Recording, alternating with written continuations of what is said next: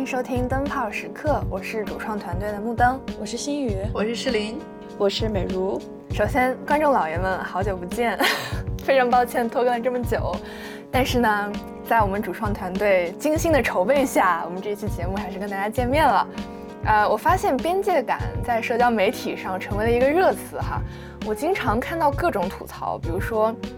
有些大龄同事太没有边界感了，竟然劝我生二胎，然后或者说相亲对象太没有边界感了，聊着聊着就开始教我做人，可以说是没有边界感，花式大赏。哎，那我发现也有人问了呀，我这个人很热情，很外向，那我怎么把握跟人相处的边界呢？我发现啊，边界感这个概念越来越深入人心了。我自己也是随着在不同的文化下学习工作，真实的感受到我的边界意识在发生变化，可以说是一个从无到有的过程。那今天这期节目呢，就想从跨东西方文化的角度来聊一聊边界感这个事儿，我们怎么理解，怎么认识。对，然后我们今天的嘉宾其实阵容也非常有意思。我觉得能带到就是对边界感有非常非常强烈的感知，一直到对边界感毫无感知，也就是 可能是我自己或者是美如是吗？我们来介绍一下自己的人设，为啥我们今天对我们是带着什么样的视角来参加今天的讨论的？我自己就是一个从无到有的一个一个人，就是很明显的经历了是吗？对，全方位经历。我觉得我自己小的时候。一直被别人突破边界感，然后我自己其实也很难意识到我突破了别人的边界感。然后到之后在各个国家求学，我是意识到了自己逐渐的有了边界这个意识，然后在反思自己以前的行为，就发现，哎呦我的天，不堪回首。对。诗琳呢？诗琳是一个社交属性特别强的人，在我这儿，在你这儿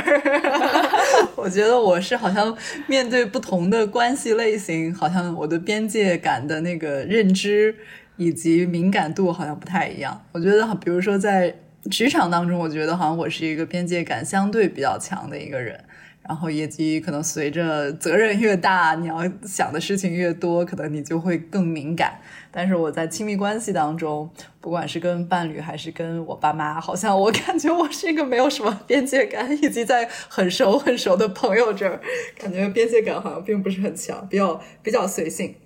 那美如呢？我感觉你可能是最为独特的存在，我就是那个人群当中。没有边界感的朋友，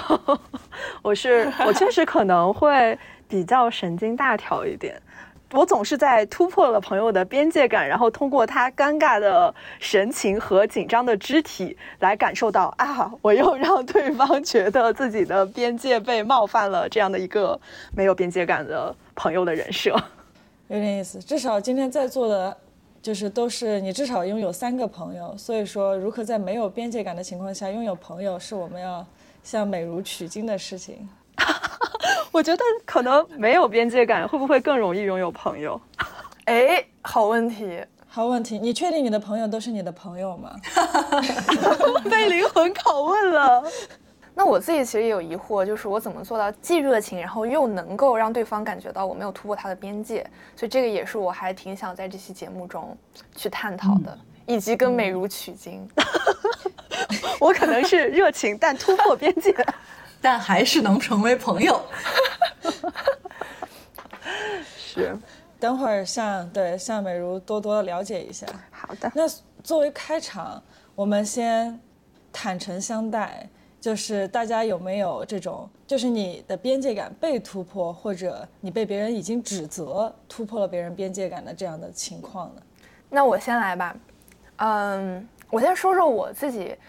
印象最深的，从有记忆起第一次边界感被突破，然后并且被突破的很深的一个例子，就是我小时候，我妈带我去报英语班，当时不知道为什么她好像跟那个销售还挺投缘的，然后当然那个销售。也是因为想捧着他，所以跟他聊得很投缘。然后我妈就开始事无巨细的在那两三个小时之内，把我小时候的所有事情都跟那个销售姐姐抖落了出来，就包括我小时候生病啊，然后我学钢琴啊，然后钢琴得了奖啊，然后我的考试成绩啊，然后在学校的排名啊，就是各种各种他好像觉得就是他对他来说是一个觉得，哎，我觉得这孩子真不错，然后觉得我我很骄傲。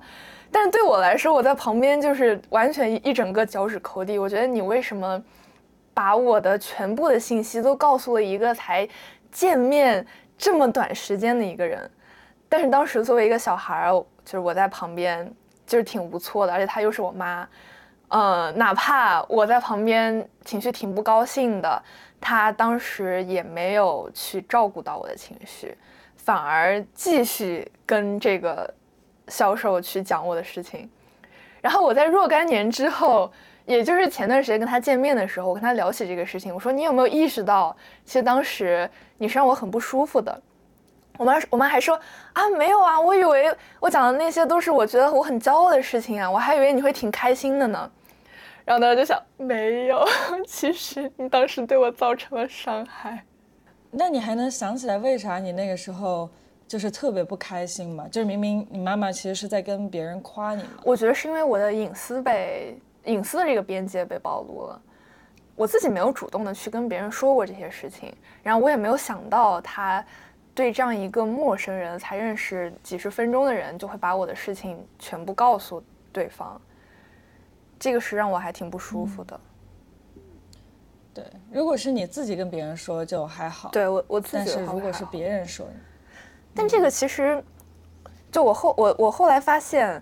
我在成人阶段的时候，我有一个倾向，就是我会通过暴露很多我自己的信息，来体现出我想跟你交朋友，或或者是对，就体现出我跟你很熟，或者是下意识去讨好别人，以这样一种方式。但是后来我我是意识到说，这样一种方式其实是在。突破我自己的心理边界，它其实是让我不舒服的。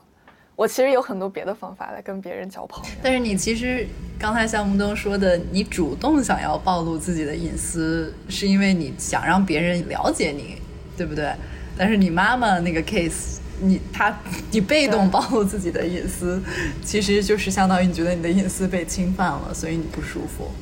或者觉得你的隐私很廉价，因为你妈妈像那个销售就是。他不想暴露自己的隐私，但是他又想跟别人拉近距离，所以他选择暴露了你的隐私。对，可能我妈妈也觉得我的的事情就是她的事情吧，她可能觉得她有权去决定说他说不说我的事情。嗯嗯，有可能，因为我我我甚至还知道以清小时候为什么会报这个英语班，在他妈妈跟我认识十分钟之后就分享了这一段故事。我觉得他妈妈是通过分享木灯的隐私来交新朋友，好有意思。对这个这个虽然不能这样类比，但是煤老板是我的猫嘛，我也会通过暴露我的猫的隐私来跟别人做朋友。可怜的煤老板就这样被被主人利用着，当然这也无可厚非。现在猫猫已经是社交工具了。对我突然意识到，我可能应该保护一下梅老板的隐私，我应该征求一下他的意见。哎，这个是人性之一嘛？我觉得暴露自己私密的东西，对吧？就是当我们想要跟别人产生深入连接的时候，我们会想要暴露。但问题就在于说，很多时候长辈或者说是甚至是可能跟我们比较亲的人，他假设，呃，或者说他就是觉得说这个事儿肯定不是事儿，在你心里。但是这个时候，如果当对方跟你没有去这个检验他的假设，就直接暴露信息的时候，我感觉这个时候就自己就会比较的不舒服。你刚刚说到跟别人建立深度连接的时候，你会想要去暴露这个，但是我发现我后来的习惯是，我把这个当做是一个取悦别人的一个手段。嗯，对，就我给你了一些别人不知道的料。对，我举个例子吧，就是我以前在实习的时候，当时。我跟我实习的 supervisor 一块儿坐飞机出差，然后当时我跟他没有过多的私下的交流。那次在飞机上的时候，我们我们俩当时就是坐就是同一排嘛，然后飞机又延误了，然后这个时候我就是下意识的开始跟他讲很多很多我那段时间的思考，然后然后甚至于我在大学期间的迷茫，然后就是我当时好像是很就是心里下意识的想去哎跟这个人建立一些连接，或者是。呃，想让我的 supervisor 觉得我是一个很真诚，或者说我想跟他做朋友的人，但我后来发现，其实在这种情境之下，跟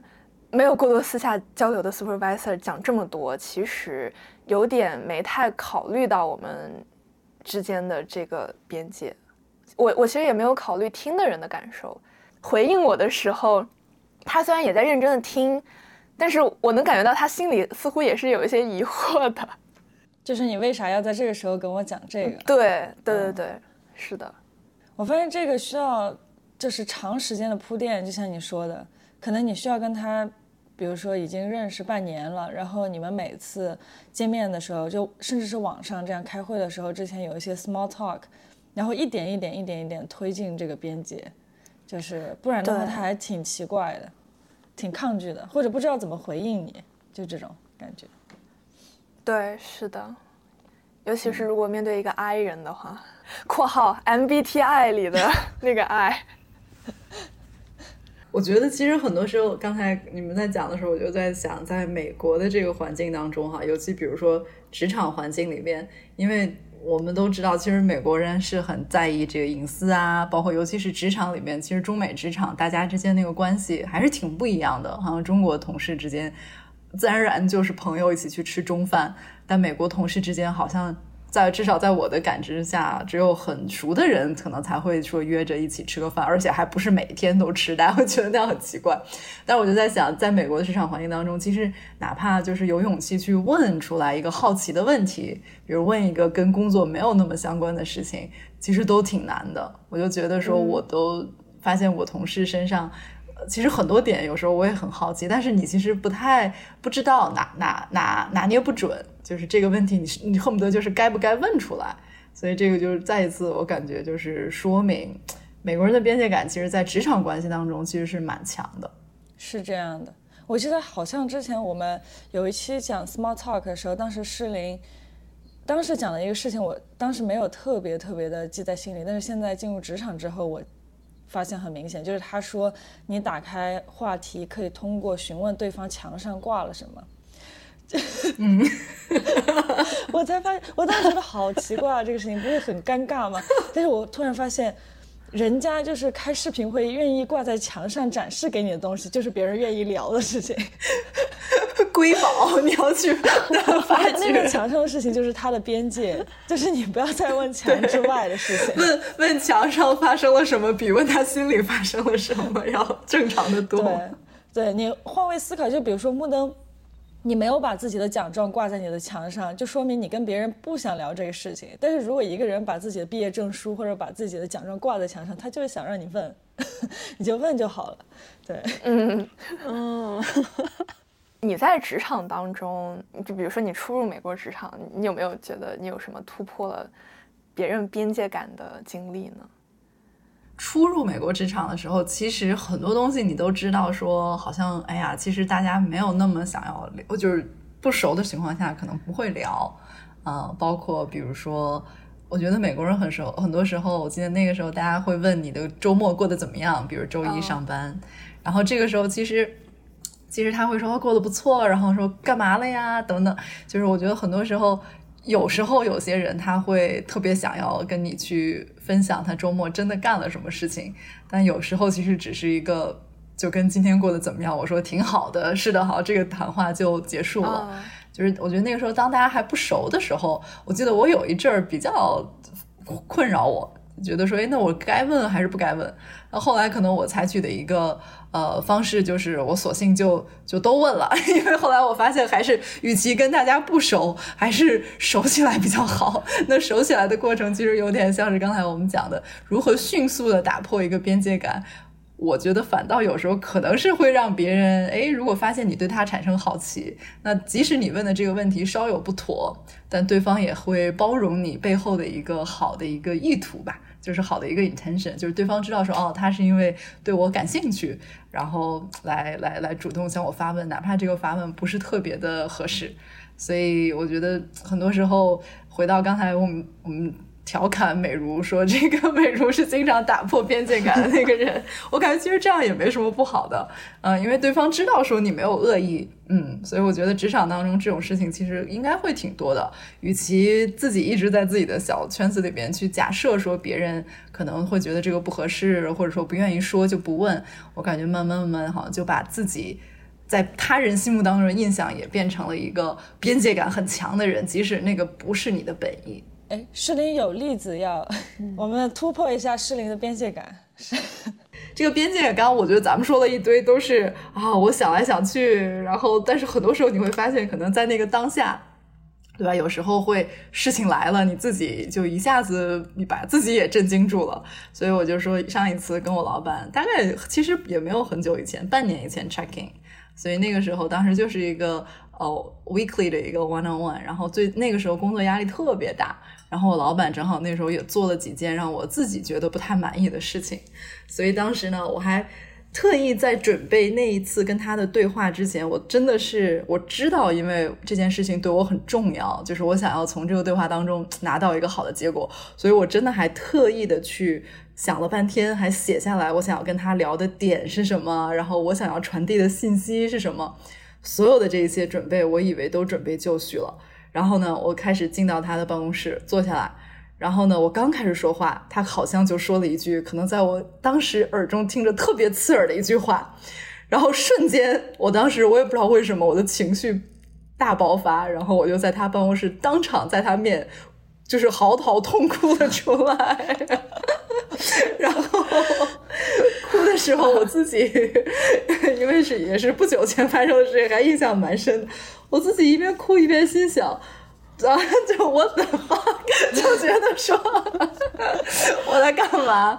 然后我就明显的感觉到我老板的局促感，然后他就转头去找纸，然后找完纸就颤颤巍巍的把这个纸给到我，然后问我说：“你还好吗？”然后我说：“我不好。”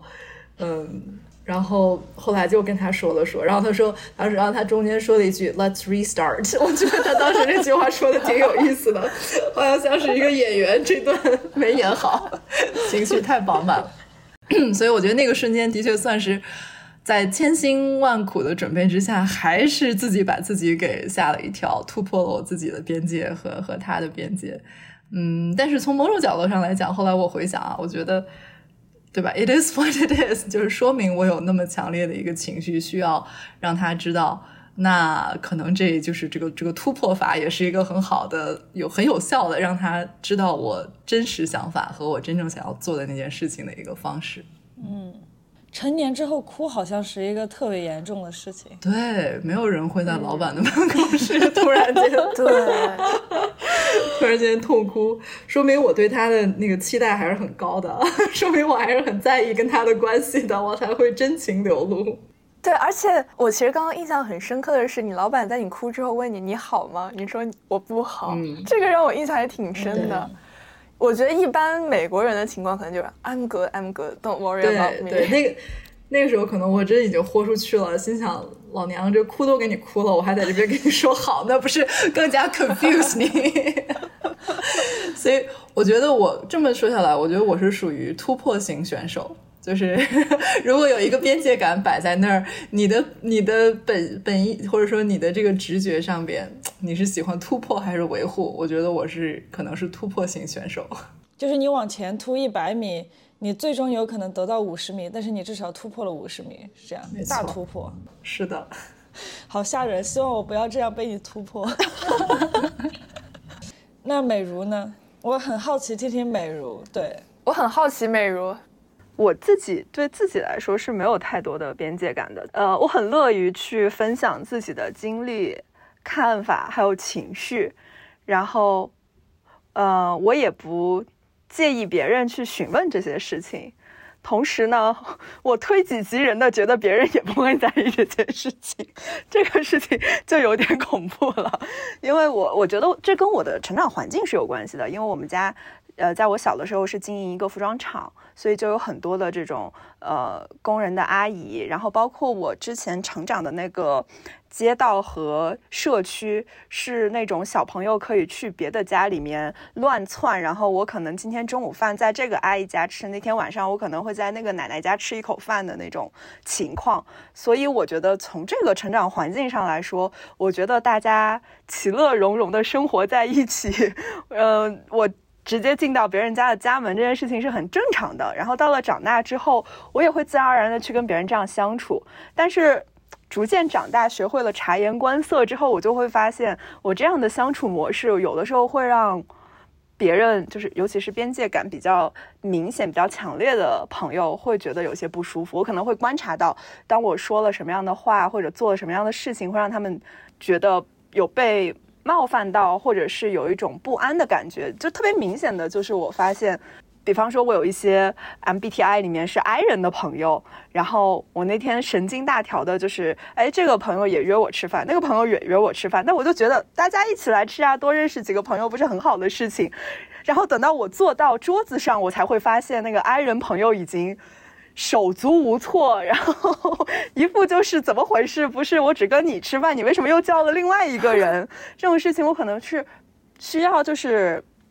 挨一顿打才知道哦。有的人可能并不喜欢这样的事情，或者我提前询问他会比较好，而不是直接带入我自己以为的这种边界感。所以我觉得我其实。还学的蛮多的，尤其是在不停的交新朋友的时候，学到了更多的怎么样去照顾到别人的情绪和想法。所以说，你把那个朋友带去的时候，你并没有事先跟另外一个人说我会再多带一个人，是吗？我有的时候会说，但是可能有的朋友他这样问了之后，他也不会很很明显的表示我不愿意，就是他只是觉得啊有点。呃，我觉得这样不太好，但是你都这么问了，我就只能跟你一起去。他在勉强他自己。嗯，就是如果有些朋友不会跟我直接 say no 的话，他可能会勉强你自己。就是啊，我也我觉得你既然都这么提出了，我好像也不能再跟你重新说我们在另约时间，好像显得我很呃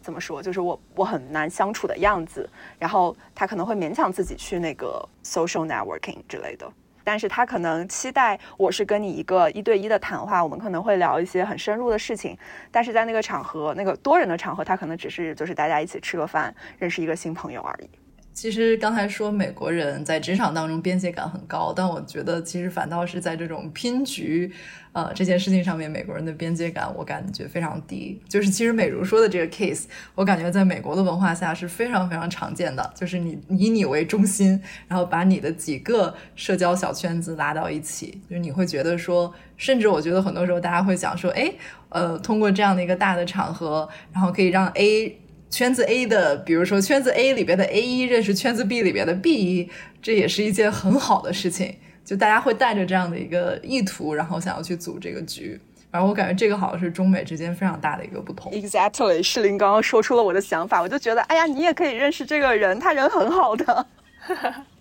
我刚刚在想，如果是我收到了这样的，就假如说我是美如的那个其中一个朋友，就是在那个情境下，我会怎么样？我觉得我还是会接受，就是他的人都已经带来了，但是，我只是觉得现在我们好像比较排斥反复的跟人重新建立关系，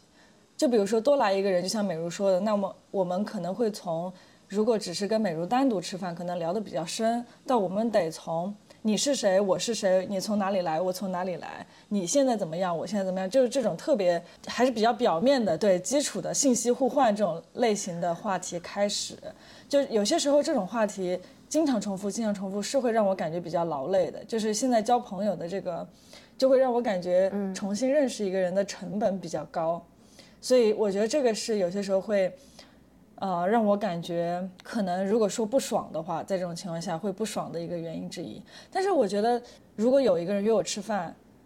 我决定要不要再带一个人的一个判断标准是，我可能在因为跟这个人约饭，然后我们聊着近况，然后我大概预判了这个人在吃饭的时候会想跟我聊什么话题。如果是很私密的那种话题，比如说我新交了一个男朋友、女朋友这种私密的话题。就是你只是我的朋友，又不是我男朋友的朋友，那我可能就不会带我男朋友去，因为这是你的隐私，所以可能我会先，对，跟别人聊一聊，先预判一下可能会聊到什么程度，这次吃饭，然后再来判断带不带什么人。对，这是这是我谨慎的地方，我的脑内会自己进行计算。有一套 SOP，不愧是有这个这个安全区的人。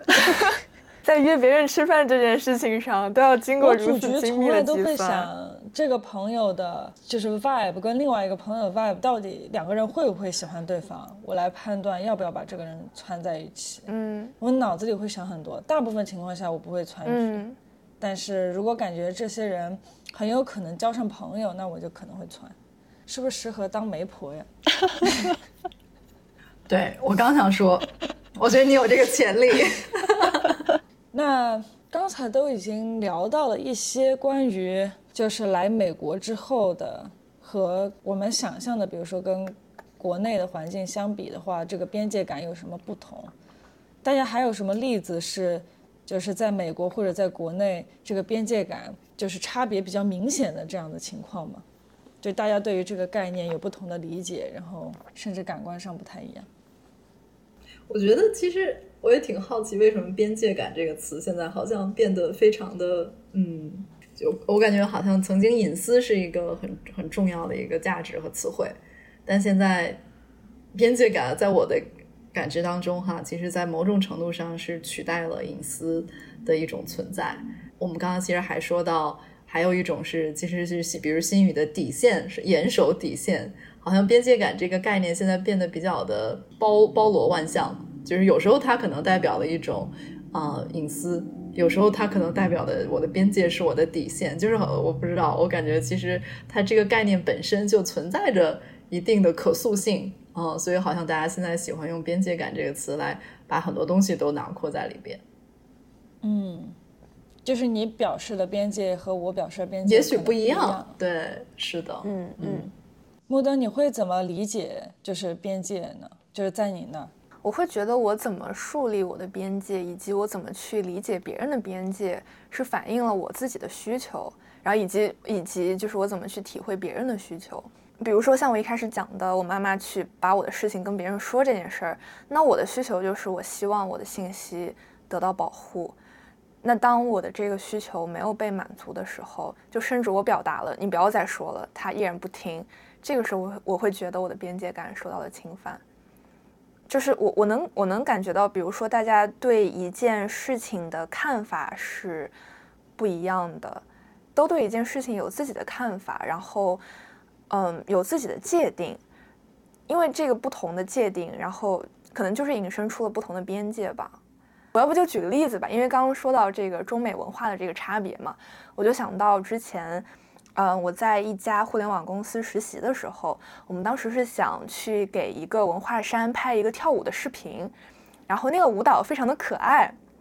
甚至于有一些羞耻。然后有一个同事姐姐当时就想，就当时她答应了去跳这个舞。然后当时我们在准备录制的时候，她突然拿出了一个墨镜，然后我们在场的所有人都很惊讶，包括就是这个领队，就是他负责这个事情的人，他也很惊讶。然后他当时就想劝说这个姐姐说：“你看大家都没有戴，你戴了可能效果不太好吧？你就你要不然还是别戴了。”而那个姐姐当时就很生气，就说：“这个是我的基本的人权呀，就我不想我的脸被这样传播出去，然后尤其还是跳这样的舞。那我戴戴一个墨镜本身也不是一个影响多大的事情，你就应该尊重我。这个事情给我印象挺深的，在就在这个事情中，这个姐姐的需求她其实就是没有被得到尊重嘛。”另外一方他的想法就是，我是不是可以通过劝说来改变你，而不是我尊重你的需求？这个是让我感觉到差异还挺大的。所以当涉及边界感的时候，其实很难被勉强，是吗？就是如果你感觉被突破，其实是说明这个事情是你不愿意妥协的一件事情。就比如说像那个姐姐，就是不想，嗯，被录下来。其实是因为他就本来就不愿意做这个事情，你已经在勉强他做这个事情了。OK，这还是还是在他的边界感，可能在边缘上，但是要让他的脸全部出镜被录下来，这个就突破边界了，这个是不能够被勉强的。对，我在想“边界感”这个词越来越火，是不是也是就是大家，毕竟我们现在都是非常强调个人成就，然后作为一个越来越个人主义的社会，然后也是一个很原子化的社会，就是大家都是独立的个体，然后大家之间的联系可能也变得越来越弱了。所以我就是强调，我需要表达出我的需求，那你作为另外一个个体，你需要尊重我的需求。我就在想，这个其实也是一个好事儿，就大家能够意识到我是有这样的需求的，然后我是能够表达出这样的需求的。嗯，是的，就是边界本身，就像刚才木灯说的，它背后它的一个本质其实是承认了人和人之间是完全不一样的。很多时候。我觉得我们长大的时候，嗯，好像就是说，大家好学生都是一个样子的，或者说是啊，好女儿、好好父母都是一个样子，他们都应该满足这个、这个、这个。但其实现在会发现不是的，就是每个人的需求都是千变万化，每个人的想法也完全是不一样的。所以边界感本身就存在在那儿。然后，但是我觉得刚才其实我包括我用的那个突破、突破型选手，类似突破这种词，其实我觉得很多时候。你其实是可以去提前的去商量出来的，嗯，它不一定是给人一种 surprise，或者说是在那个瞬间感觉被突破了、被攻陷了的那种感受。对，所以我觉得很多时候，可能你会，如果你能甚至再主动的去提前的去商量好，或者说去询问对方什么是你能接受的，什么是你不能接受，这个真的是你不能接受。当然，这个背后的沟通也有技巧和艺术所言。对，但我觉得这个其实是一个很好的一个深化彼此对彼此了解的一个过程，就是通过沟通本身，然后这样子的话，你也能帮助到他去。拓展他的舒适圈也好，或者是什么也好，嗯，其实我听到一个很有很有趣的观点，就是从大家刚刚谈话，我觉得是不是可以总结一下，边界感是大家 say yes or say no 的这样一条界限，在边界感以内，我对这些事情要 say no，而我的边界感之外是 OK，I can say yes，所以心语的。心语的大很宽泛的这样的一个余量，就是大家觉得好像心语会对这些事情 say no，但是其实心语觉得 OK，我可以 say yes 的。哎，对，你你们心里面有觉得什么我会 say no 的吗？我想判断一下，我是不是可以 say yes？就是想要真心话大冒险呗，想要大冒险。可以可以给我一个选项吗？我脑海中立马浮现出了一个选项，嗯，说，就是如果我邀请你去一个，去一个，比如说哈，我的生日局，然后这里面有很多你不认识的人，我的判断是你心里其实可能不会想去，嗯，但你可能为了想帮我过生日，你可能会 say yes，也许你可能会出现一下，然后你就走，这个，因为我觉得你不太，你，你不会。在这种场合待的比较舒服，这个是我也不是我，就是如果我答应了你，我会来，我其实会开开心心的来，就是我会待完整个过程。但是如果我不能做到的话，我就会 say no，就是我可能会单独跟你庆祝，就是这样。对，这个可可能就是我刚才说的这个边界感，就是我做不到的事情，我不会 say yes。就是如果我去了，但是我整个人。比如说，就是一看就是比较勉强自己的，然后融入感也不高，去就只是为了跟你说个生日快乐而已，给你唱个生日歌，那我可能会选择不去。我应该会 say no，对，所以你还是会，我就不会，我整个就不会去了。对，但是我如果这个人出现在你的那个 party 上，我一定是开开心心的。所以你到底是出现还是不出现？出现不出现就取决于我，对当下的心情可能。或者取决于你，你那个 party 上还有谁？对，比如说如果诗玲去了，那我可能嗯，对，I say yes，因为我知道他是连接我和你的一个那个局的桥梁。那你这个怎么做完全的预判呢？那如果你在那个局上也遇到了聊得不错的人呢？嗯，这个你没有办法完全的提前预知啊。嗯，这个可能就是我对风险就是特别保守的一个点，就是我对于这个风险。预判会非常高，就是遇到一个这样的人的可能性，就我愿不愿意为这个而付出这个尴尬感，嗯，我的我的潜在的那个是是排斥的，选项是排斥，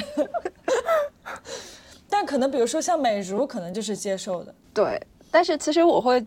我会觉得就是心宇这样的朋友特别好交往，因为像刚刚新宇提到问题，就是你提一些什么样的场景，看他会不会 say yes or no。然后我不太确定心宇会对什么样的场景 say yes，但是我会明确的知道他会对一些什么事情 say no。比如说，如果我们去那个呃 getaway 的那种 house，然后没有网，心宇一定会 say no。给我 say 过好几次说今天录播课，哎，对，这其实是一个好的例子。如果我一而再再而三的提起来。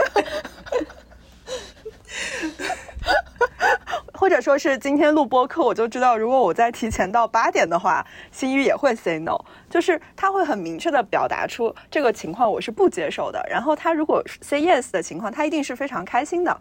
不会像有一些场景，他的就是我的一些其他的朋友或者是这样相处的人，他会 say yes，但是他的心里面其实是 say no 的。就是他需要你去体察到他非常幽微和敏感的情绪，然后来照顾到这样的情绪。那我往往是神经大条，照顾不到的。我一定是他表现出他不开心了，我才知道啊，你不开心了。所以我会非常喜欢跟心宇这样的朋友相处，就是 yes is yes，no is no。对，这种过程其实我我能理解你刚才说的，如果表面是 say yes，但是心里是 no 的话，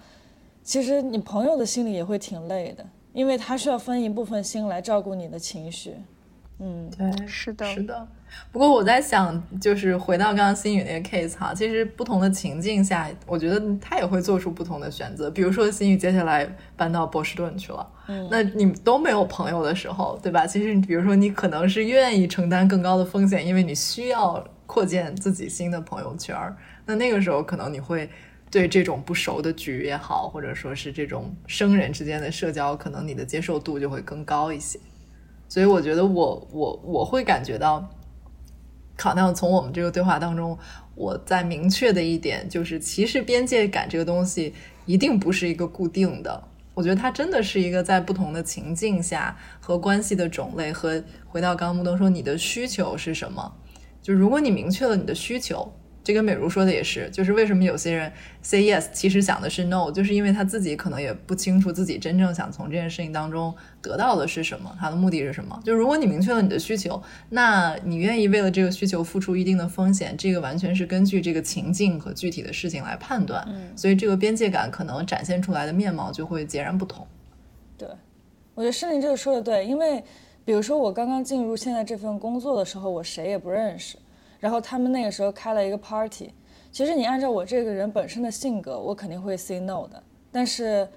但是我其实挺明确，我自己从那个 party 里面，我想要得到的就是认识更多的人，甚至就是给更多的人留下一个印象而已，就是我现在是这个组织里的人，这样之类的。嗯。所以说我就会选择去，因为我知道这这就是我想要得到的东西，然后他会在这个局上我得到他，然后我就会去。这就是我当下的需求，但是你说去完这一次之后，如果大家都认识我了，我还愿不愿意去，那就是另外的选择了。嗯，我觉得心宇做的很好的一点就是，你首先能够，就像刚刚大家说的，你能够很明确的认识到自己的需求，并且你也能够表达出来。我其实也想为那些表达不出来的朋友们说一句话，因为就我自己也经历了一个这样的过程嘛。就是你首先认识到自己的需求，就已经是一件很难的事情了。然后，尤其是在我们的这个文化之下，他所教导你的其实就是你去把自己的需求给让渡出来，然后去满足别人的需求。那在这种情况下，你首先认识到我自己做这个事情是不开心的，其实就已经是一个很重要、很重要的一个起点了。然后再往下一步，其实就是一个。沟通的一个技巧，就是我怎么把它表达出来。我能感受到，不敢表达出来的这这些朋友，他们心里其实是有一个不好说这么一个成分在的。他们可能会觉得，我如果表达了自己的需求，那可能我会让对方感觉到不开心。那对方不开心了，可能我自己的价值也没有得到肯定。他可能其实心里是。抱着一个比较好的意图，就是说，哎，我我希望你也是开心的，那我其实让渡一部分，我可能就是我可能就让渡出去了，我让你开心，也许是有一点讨好的成分在，但但是我觉得这部分朋友他们他们的需求也是值得去被敏感的呵护到的，就是我们作为能够体察到对方情绪，然后和我们自己需求的这一方，我们是可以多做一些，然后让他们也感觉到舒服的。对，我觉得这就是再次说明，就是很多可能很多时候不一定是要对方在当下做决定，就是又回到我刚刚想说那个突破，还是说我是比较循序渐进的，或者说我给你一个窗口期，你可以去考虑考虑，你可以去想一想。后来我就发现说，不管是在职场还是哪怕在生活当中哈，我会发现有一个艺术。就是说，你不要急于让自己或让他人做决定。就是比如说，今天我告诉你这个事儿，我想让微信恨不得你马上就回复我说你能来还是不能来。如果我带这种这种急切感，哪怕我也是想要体察你的情绪，但可能传递到你那儿就是，哎呀，你必须给失灵一个回复，否则他会有什么样的想法。但这个时候，如果我本身就留了一个余量在时间上面。我说，哎，你不用着急回复我，你可以想一想，你什么什么时间回复我就好。这个其实就是一个做人。后来我就发现，有些人为什么做人做的比较舒服，就是他可能在这种小事上面，他会让你觉得说，嗯，他想的很周到，会给对方一些更多的空间，嗯，不会让你觉得说这个世界要以你为中心，一切都是以你要是要满足你的需求为主的。嗯，是的，我也是在后来逐渐学到一个。嗯，跟这类高敏感度的朋友相处的一个方法，就是我首先第一步会去问他们的想法，就是一定要去询问。然后后来我也发现，可能你不管问什么，他们的回答都是可以，因为他不想驳了你的面子，或者是想要照顾到你的情绪。所以我后来习得到的一个小技巧，就是给他们一个另外的一个选项。比如我来约木灯去吃一个饭，然后呃还有其他的朋友，我会先告诉你有另外一个朋友他是谁谁谁，然后他大概是做什么的，你愿不愿意一起来？然后我可能会说，呃如果你时间有冲突的话，我们可以，比如说下周二，然后我们再一起吃个什么饭，就是给他们一个多余的选项，让他们不会去在暴露自己真实的需求时候有这种危险感或者不安全的感觉。哎，说到心坎里去了。我其实甚至会跟他说，如果你就是我想，本来是比如说我跟这个人主要组这个局，我甚至会跟他说，如果你觉得这次就我们俩就好，就就这样，就是我也不会带别的人，就是我会把这个事情比较透明一点，因为我能感觉到像木灯刚才说的，人家可能犹豫要不要表达自己的需求，就是就是你让他说。我拒绝跟这个人见面，其实他也会很不舒服，是因为他其实不是不喜欢这个人，他只是排斥这种陌生感而已。但是我觉得我得就是怎么讲，就是尊重这个人，他就会排斥对这种面对陌生人的不安的这种感觉，因为我自己也会面面对这种感觉，我自己也不愿意，就有些时候周末欢乐时光，然后突然需要。花两三个小时跟陌生人一起从头建立友谊，就有些时候对我来说，可能并不是我这个周末想做的事情。所以，作为组局的这个人，你就可以跟他说，就如果你觉得这次不想引入新的人，那就直接说就好了。我觉得我会给直接给别人这个选项，因为我是认识双方的人，其实我是更有安全感的人。这个时候需要照顾到没有那么有安全感的人的想法。我觉得今天我们提的这个边界感背后还有一个特别重要的概念，其实是信任。嗯，因为边界感本身的存在就是有两方嘛，才会有边界感的的存在。就是当其中如果我很信任你的时候，其实我会愿意去，不管是跟你去深入的交流，我背后边界感的背后的这个设置是什么样的原因，还是说我愿意为了你，就不是说为了你，就是因为有有你在。所以，我可以去承担更多的风险，因为我信任你。就我觉得这个其实是很重要的，人和人之间的一个一个概念。嗯，就是甚至很多时候，对吧？我我愿意为了和你在一起突破我的边界感，是因为我信任你。对，我我很认同信任这一点。而且我想补充的是，这个信任也基于说，我说的话，我是相信你能够听到，然后并且尊重的。我表达的需求，我是可以。正面的、直接的表达出来的，而且就是通过大家刚刚的讨论嘛，其实也能够感受到，真诚的表达自己需求的人，其实是能够被大家理解，然后甚至是被大家喜欢的。只是这个就涉及到一些沟通的问题，就是说我到底怎么既诚实又礼貌，又让对方感觉到没有不舒服的去表达我自己的需求。我觉得这个中间可能就是在表达我自己的需求的时候，也表达出我其实是能够感受到对方的需求的，然后并且我是有在努力的去平衡和连接我们两个人的需求。我觉得这一点就还蛮重要的。比如说像星宇，你刚刚说。就是想去我的生日嘛，就你可能会说，那我今天这个局我去不了，但是我很想跟你过生日，我们之后可以再约一个局。那这样我就会觉得，哎，你也体谅到我了，我也能感受到你确实是想跟我过生日的，只是说你的这个需求，你可能觉得你在这个人多的场合里面你会觉得不舒服，那我也会尊重并且体谅你的需求，这个就是一个很好的一个沟通的范例，又一次成为了正面示范。特别不好意思，朋友们，沟通大师。那我记得最先开始的时候，诗林有说到，就是感觉边界感对你来说是一个一直就是浮动的事情，它是一个动态的。就是对你来说，跟一个人相处多久，你就能判断跟这个人的边界在哪里，或者你从什么事情上，你就能感觉到这个边界在哪儿呢？嗯，我觉得很重要的一个。要去考察的点或者观察的点是，其实是看对方在哪儿，边界感的这种，它是一个呃 matching 的过程，一个匹配度的一个这样的找到一个恰当的一个匹配点的这样的一个过程。没有直接回答心宇的问题哈，但我感觉说，其实很多时候，嗯，重要的 yes no 是很重要，但是。沟通的本质，最终还是让他人感受到你、你、你们之间的关系的一种，其实是一种相互印证嘛。所以，其实我觉得很多时候边界感在我这边的存在，甚至它就变成了一种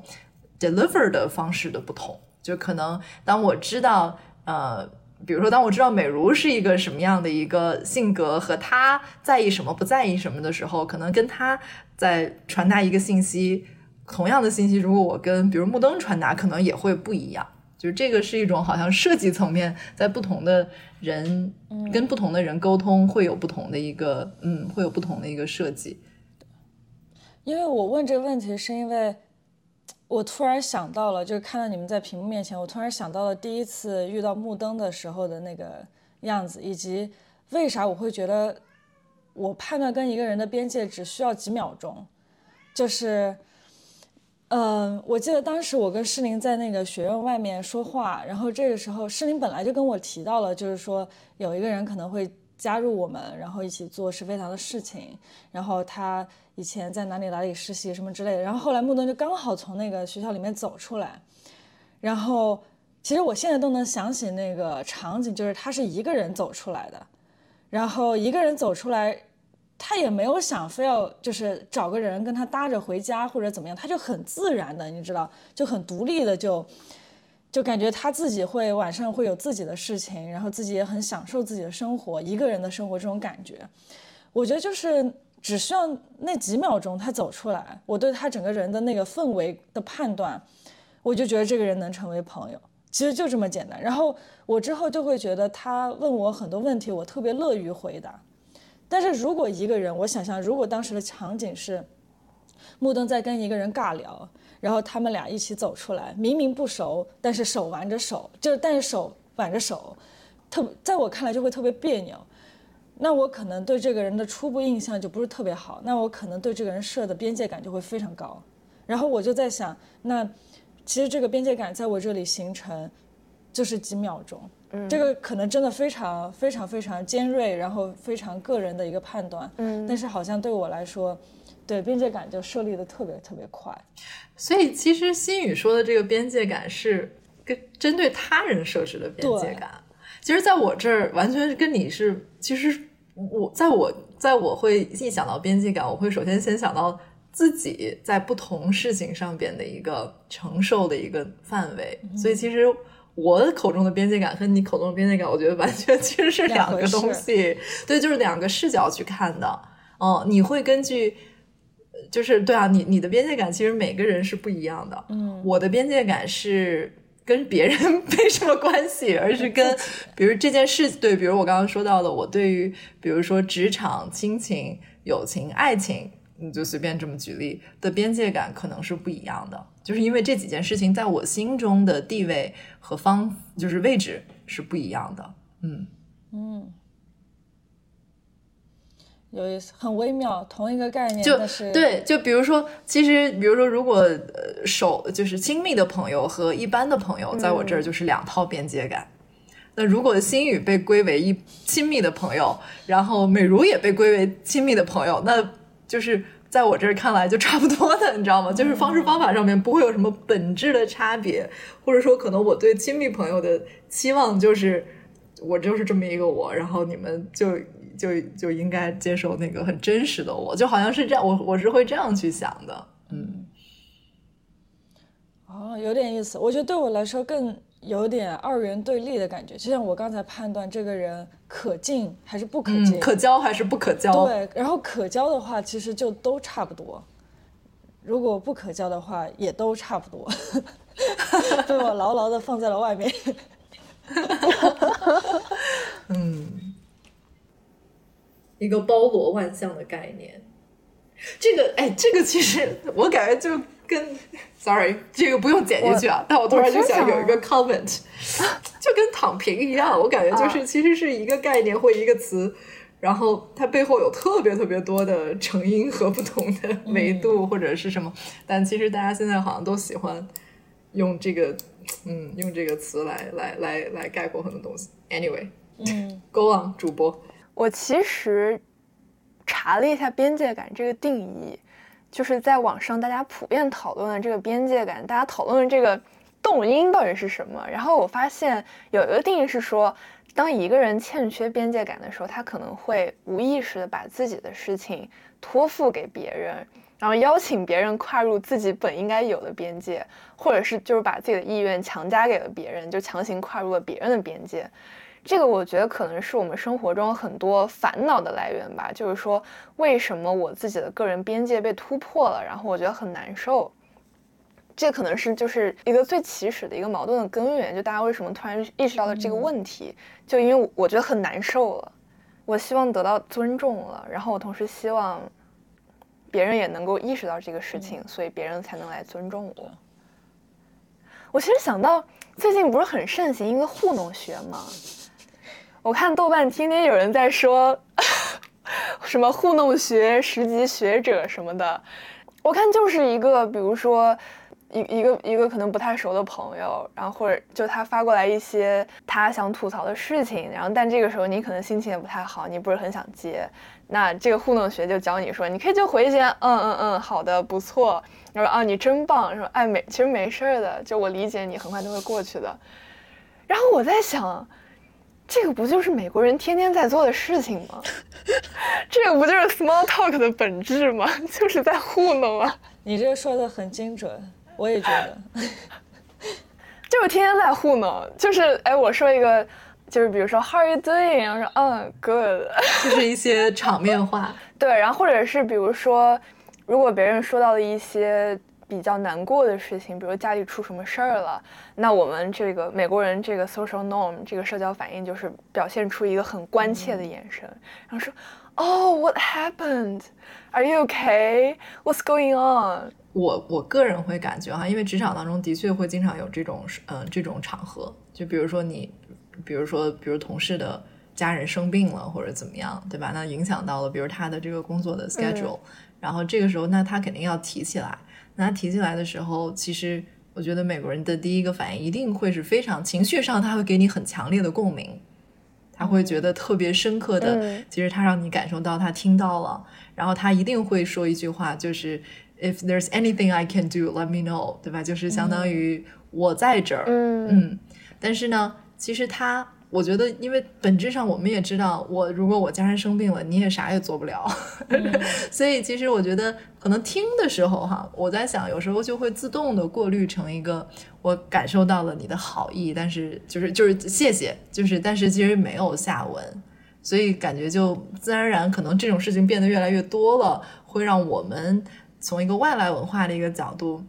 我没有办法真正的去接你刚才的那句 "If there's anything I can do, let me know"，因为可能我会觉得说我跟你还不够熟，或者说是我会觉得说，那这样会不会是显得我不够有能力或者不够负责任？但是我我我会现在觉得说，越来越多的情况下，其实我反倒会愿意相信他们的这个心意是在那儿的。就我跟你们可以举一个很简单的一个例子，支持我的这个观点。就是前两天不是我们家的狗丢了嘛，灯泡走丢了嘛，然后灯泡是客的主人走丢了，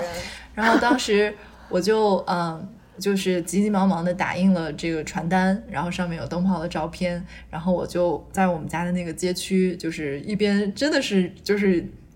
隐忍着情绪，含着这个夺眶马上要夺眶而出的眼泪，然后去给这个旁边的邻居和路人，就是问他们有没有见到这只狗。我一共可能就发了大概四五张传单这样子，然后后来就真的有人大半夜的还在给我打电话，然后留言，就是不认识的邻居说我带着我的。呃，孩子就是找了哪哪哪哪哪哪几条街，然后我们怎么怎么怎么叫他，然后你有没有找到你的狗？如果你找到了，你来告诉你一定要告诉我，否则我们睡不好。就当时那个举动，其实是让我是嗯，收到那条留言，我其实当时内心是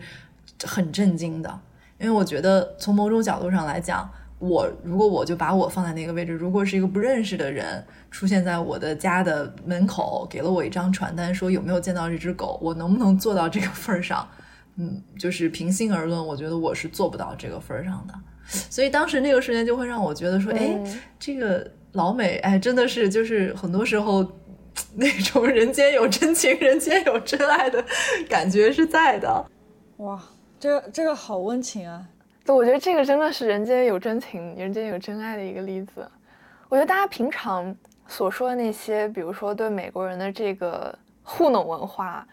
所感觉到厌倦，可能是因为，嗯，在美国人的字典里，可能不把这个当场面话，他们就当做一种礼貌、约定俗成的。对，但但是这个其实也不代表一个承诺或者是约定，但是我让你听得舒服、听得开心。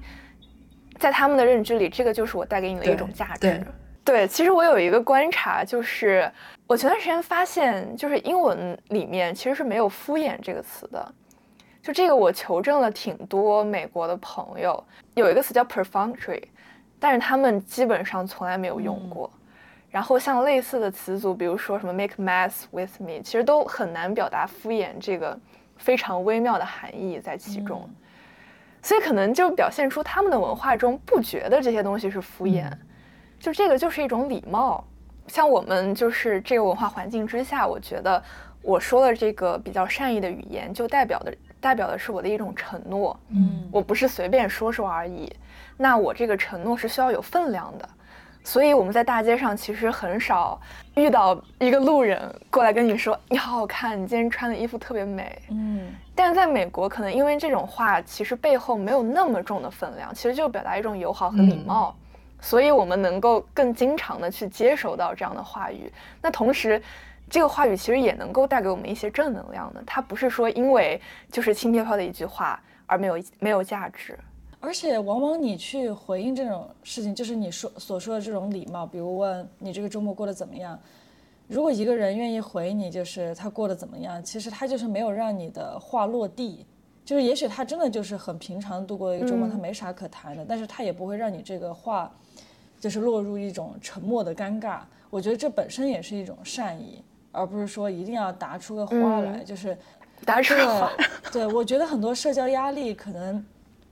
在国内的话，我能想象，就是我很在意我说这句话能不能热场，就有些时候会有这种心理压力。就如果我只是很普通的回答了一下，那很多人不愿意接我的话，那我就很尴尬呀。但是，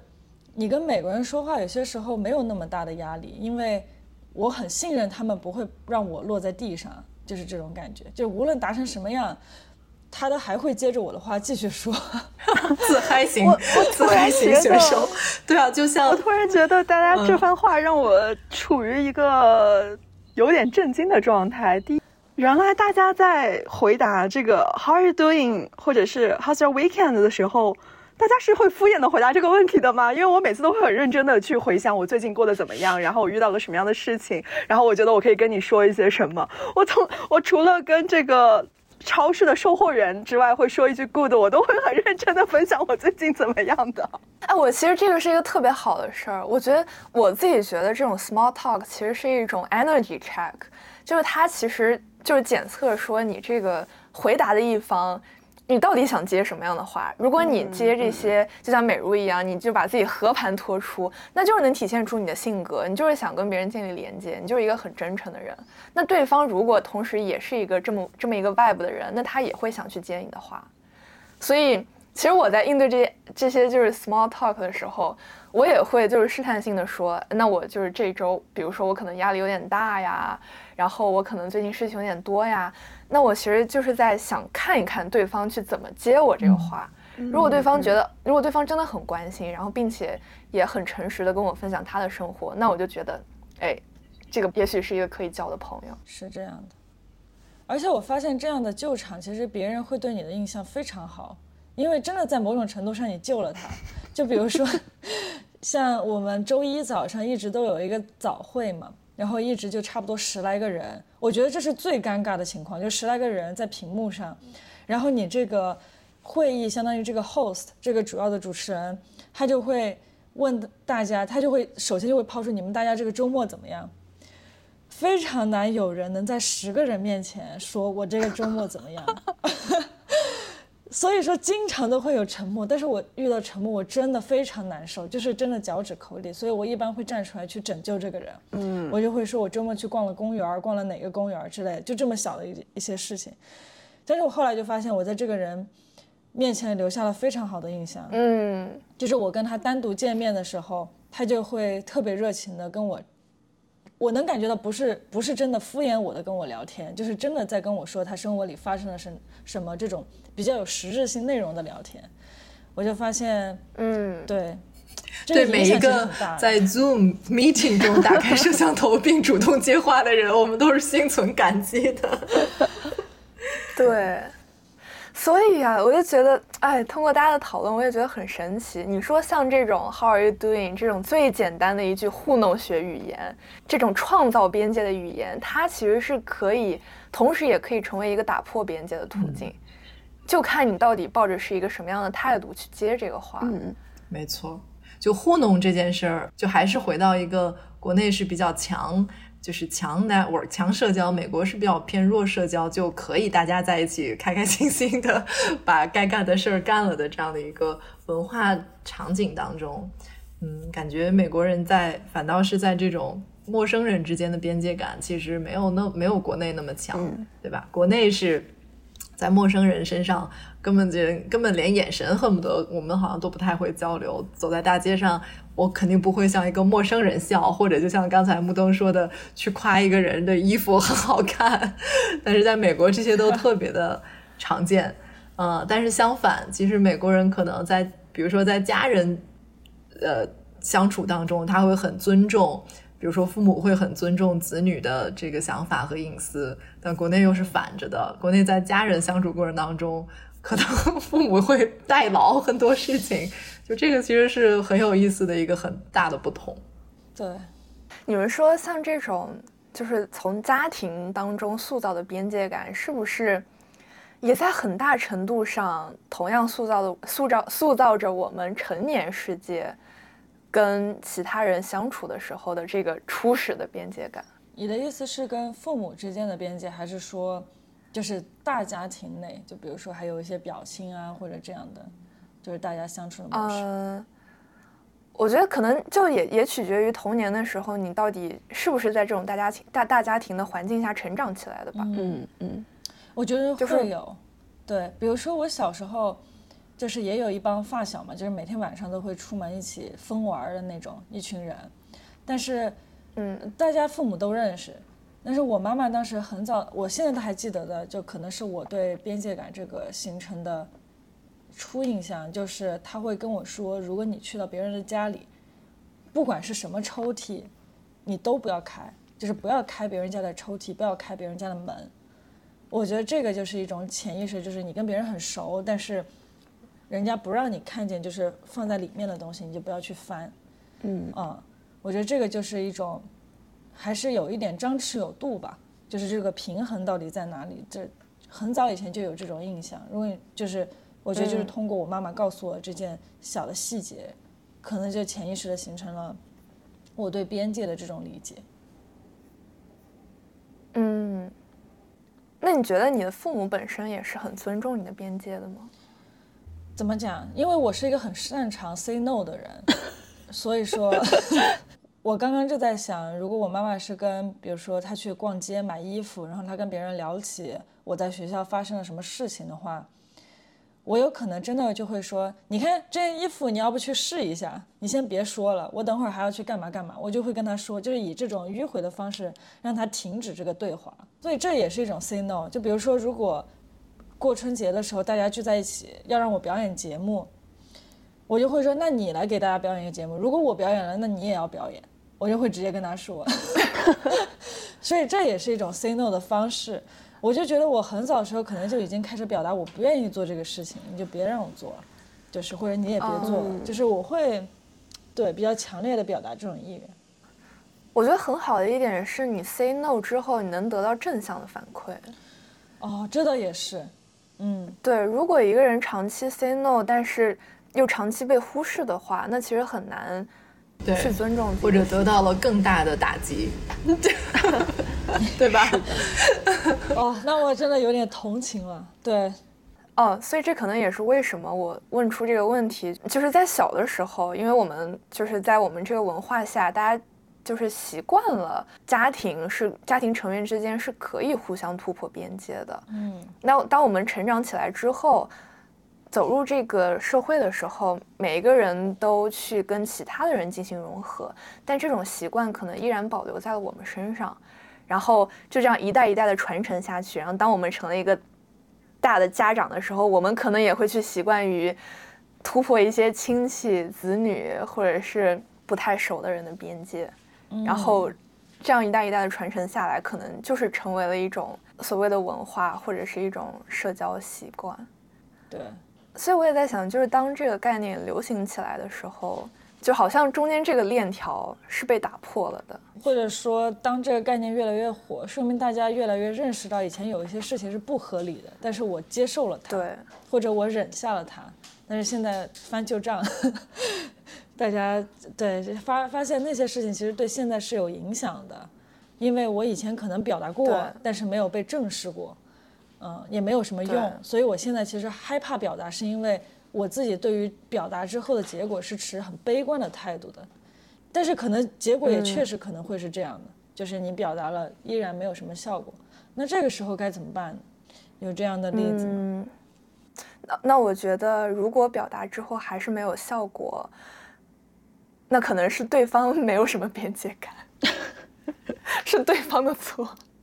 对方没有意识到这个问题。但是在这个过程中，自己的价值不能动摇。嗯，就我我不是因为表达这个东西，我的价值就受损了。我表达这个是完全正确的，因为我就是在合理的去生长我自己的需求。那对方不回应，那就是他没有意识到这个问题，就是给他一个机会，让他认识到。有点意思，因为我感我能感觉到这种东西会很苦恼，尤其在于，就是这种没有边界感的人，如果是自己的类似于上级这样的情况的话。确实还挺难办的，哎，这个好难。突然意识到我处于一个比较幸运的是的，我刚刚就想说，我觉得可能中国人 大部分不像心宇这样的成长。对我觉得可能大部分是我们现在想起边界感，好像就是想到的是要维护自己的边界感。嗯，就是因为可能儿时大部分情况下都是被打压了或者被忽略了。然后，我觉得美国人是反着的，美国人都是从小到大都是特别有自己的自我意识的，嗯，所以他们可能会想到的是怎么融合，怎么比如通过那些 party，对吧？就是通过那些组局，他可以瞬间可以快速的大规模有效的去跟更多的人产生连接，就是因为他自己本身就知道自己的那个边界感本身已经挺强的了。就是他是从一个强者的心态去想这个事情，嗯，所以会导致我们，所以像我们这种可能在一个文化下成长，然后又来到另一个文化下，的人就会有一点点，可能我们就需要去做更多的这个调整和校对。我觉得如果回到今天，我从我们的这个对话当中的一个 take away 哈，一个一个这个所得，我觉得就是其实我们说到的明确自己的那个需求和意图是什么，那个才是最最重要的。这个边界感长什么样儿，可能因人而异，因事而异。但是只要你抓住了自己的那个需求，就至少先明确出来，然后想一些方式方法，可能让它更好的被表达、被聆听。我觉得可能就是一个慢慢不断不断去训练的这样的一个过程。嗯，对，因为认识自己是自己至少能做到的，但是你表达之后，或者你表达的那个环境是怎么样的，很多时候是不由你掌控的。嗯，但是你至少可以先把握自己的需求到底在哪个边界没错，你表达的越清楚，别人也会越帮助别人去了解你。嗯，相当于刚才举的例子是。你主动去突破别人的边界感，但是我们还想聊一下，就是什么情况下你愿意稍微突破一下自己的边界感？我自己就会发现，比如说我去了一个 party 之后，我明显就是想通过这个 party 来认识更多的人，嗯，做到一个脸熟。那我可能会，对，可能会跟平常很多人见到的我不不太一样，我就会主动，比如说提高自己的音量，然后绽放出自己的笑容。然后去 match 到别人的，我好难想象。对我，我平时的朋友可能不太愿意见到我这一面，所以说我只我只展现给陌生人。但是我，但这个就是一个我可能主动向别人示好的一个过程，就会别人有多热情，我就会有多热情。而且可以，我觉得这种打破又不等同于讨好。对，就比如说我见过去一个 party。就很多人为了讨好，就一直顺着这个人的话说。然后我当时加入那个对话的时候，我记得他们已经把芝加哥所有的地铁都讨论了个遍了，就是所有的线路，红线、黄线、橙线、紫线，他们都讨论完。我想说，这有什么可以讨论的呢？但是我加入这个对话，我就不会再继续，就是为了哦，你们都一直就是为了不打断对方，一直向这个方向前进。我加入这个对话，我去 match 你们的热情，但是不等同于我就要顺着你们对话继续下去。我可以。适时的换一个话题，我们都可以讨论的话题。对，就很需要。其实这个时候就很需要有一个人去打破这个边界。嗯嗯，我觉得可能就是有的时候困惑的点，可能就是在于，那我怎么去打破这个边界？我怎么去衡量这个度？听到有的朋友的困惑啊，就是那我跟人建立连接，我交朋友，就可能就是不断的靠一次一次的去往深了聊，那就代表着我要去打破这个边界。那我是怎么把握这个度呢？就我会听到有这样的困惑，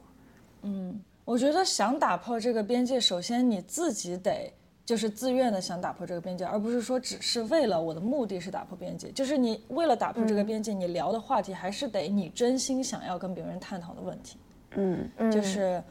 不能说是一味的，就是把所有的话题都试了个遍，而是说你还是有向别人展现这个东西是你真正感兴趣的，你向别人展示了真实的你自己。让别人感觉到你不是只是在跟他客套，这个我觉得就是对人很真诚很重要，就是对于打破边界这件事情，让别人有实感，就是他在接近你，而不是说只是我们聊了几个小时，但是都浮在表面这样。虽然看起来聊了很久很多，嗯，对，是一种展现出对别人的一种很真诚的好奇心吧。我发现，我发现就是当你展现出对别人的好奇心的时候。看似好像是你在接近这个人，好像你在这个社交场合中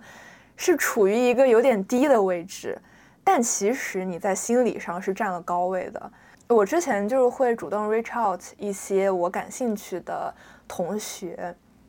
然后我就会比如说，我觉得你在课上发表的这个观点很有意思，然后我想继续跟你去探讨。就我我会发现他在心理上变得非常重视我，然后他。会很愿意跟你去继续交谈，然后哪怕我其实，在心理上可能并没有把他规划为我的朋友这一类，就在当时哈，但我发现对方其实是很愿意去跟你建立这个 connection 的，嗯，就是研究生期间的一个外国同学，然后我跟他是在我做一个小组作业，然后我我要进行一个采访。然后我去跟他进行进行了一个访谈，就这个过程中认识了。然后我们后来又约了一次咖啡。然后很意外的是，就在最近我我们中间可能是有两三个学期没有再联系过了。然后，但是在最近毕业的时候，我跟他合了一张照，然后突然给我回了一句：“我真的非常幸运，并且开心在这个项目中认识你，认识你真的很好。”然后，并且还把我们的合照 PO 到了 Instagram 上，然后还艾特了我。我当时就想说：“哦，原来这个主动可以带来。”但是在我的认知中，他不是这样一个人，就他不是会很轻易的去发合照在他的 Story 上面。所以这个就让我还还挺惊奇的，就是原来主动可以产生这么大的力量，是这样的。而且我突然从你刚才那个场景里面，我就觉得，嗯，就有些时候，就还是这个社交的这个大家有些时候想的这个压力吧，就是有点过度预预判这个压力了。因为，呃，我能想象有些时候上课的时候，因为我们作为学生的时候，百分之八十的时间都在学习或者上课嘛。就是你都在学校里面度过了，那你通过上课认识一个人是很自然的事情。但是我会发现有些时候社交压力来源于，就有些中国同学跟我聊天，